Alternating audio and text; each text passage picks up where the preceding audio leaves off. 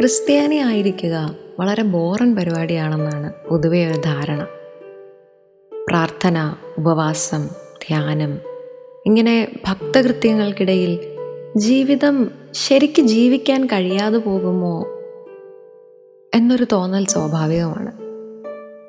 കുറേയേറെ നിയമങ്ങൾക്ക് അരുതുകൾക്കൊക്കെ ഇടയിൽ വിശുദ്ധി വല്ലാതെ പേടിപ്പെടുത്തുന്ന ഒരു ലക്ഷ്യമായി തോന്നാറുണ്ടാകുമല്ലേ ഫ്രാൻസിസ് മാർപ്പാപ്പ നമ്മളോട് പറയുന്നത് നമ്മുടെ ഊർജവും ആനന്ദവുമൊക്കെ അതിന്റെ പൂർണതയിൽ കണ്ടെത്താനാകുന്ന ജീവിതം അതിന്റെ പൂർണതയിൽ പൂർണമായ അർത്ഥത്തിൽ ജീവിക്കാൻ കഴിയുന്ന ഒരിടമാണ് വിശുദ്ധി എന്ന. മരണത്തോടെ അവസാനിക്കുന്നതല്ല എന്റെയും നിങ്ങളുടെയും ജീവിതം എന്നൊരു ബോധ്യമാണ് പ്രധാനം.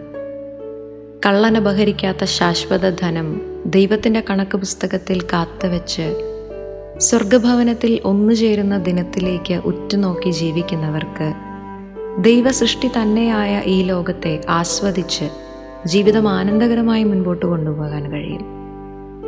വിശുദ്ധി വാക്കുകളിലല്ല അനുദിന ജീവിതത്തിലെ ഓരോ പ്രവൃത്തിയിലും പ്രതിഫലിക്കട്ടെ. സ്വയം വിശുദ്ധീകരിക്കുന്നതോടൊപ്പം നമ്മിൽ നിന്ന് വേർപെട്ടുപോയ ആത്മാക്കളെയും ഓർക്കാം. അവരുടെ വിശുദ്ധീകരണത്തിനായി പ്രാർത്ഥിക്കാം.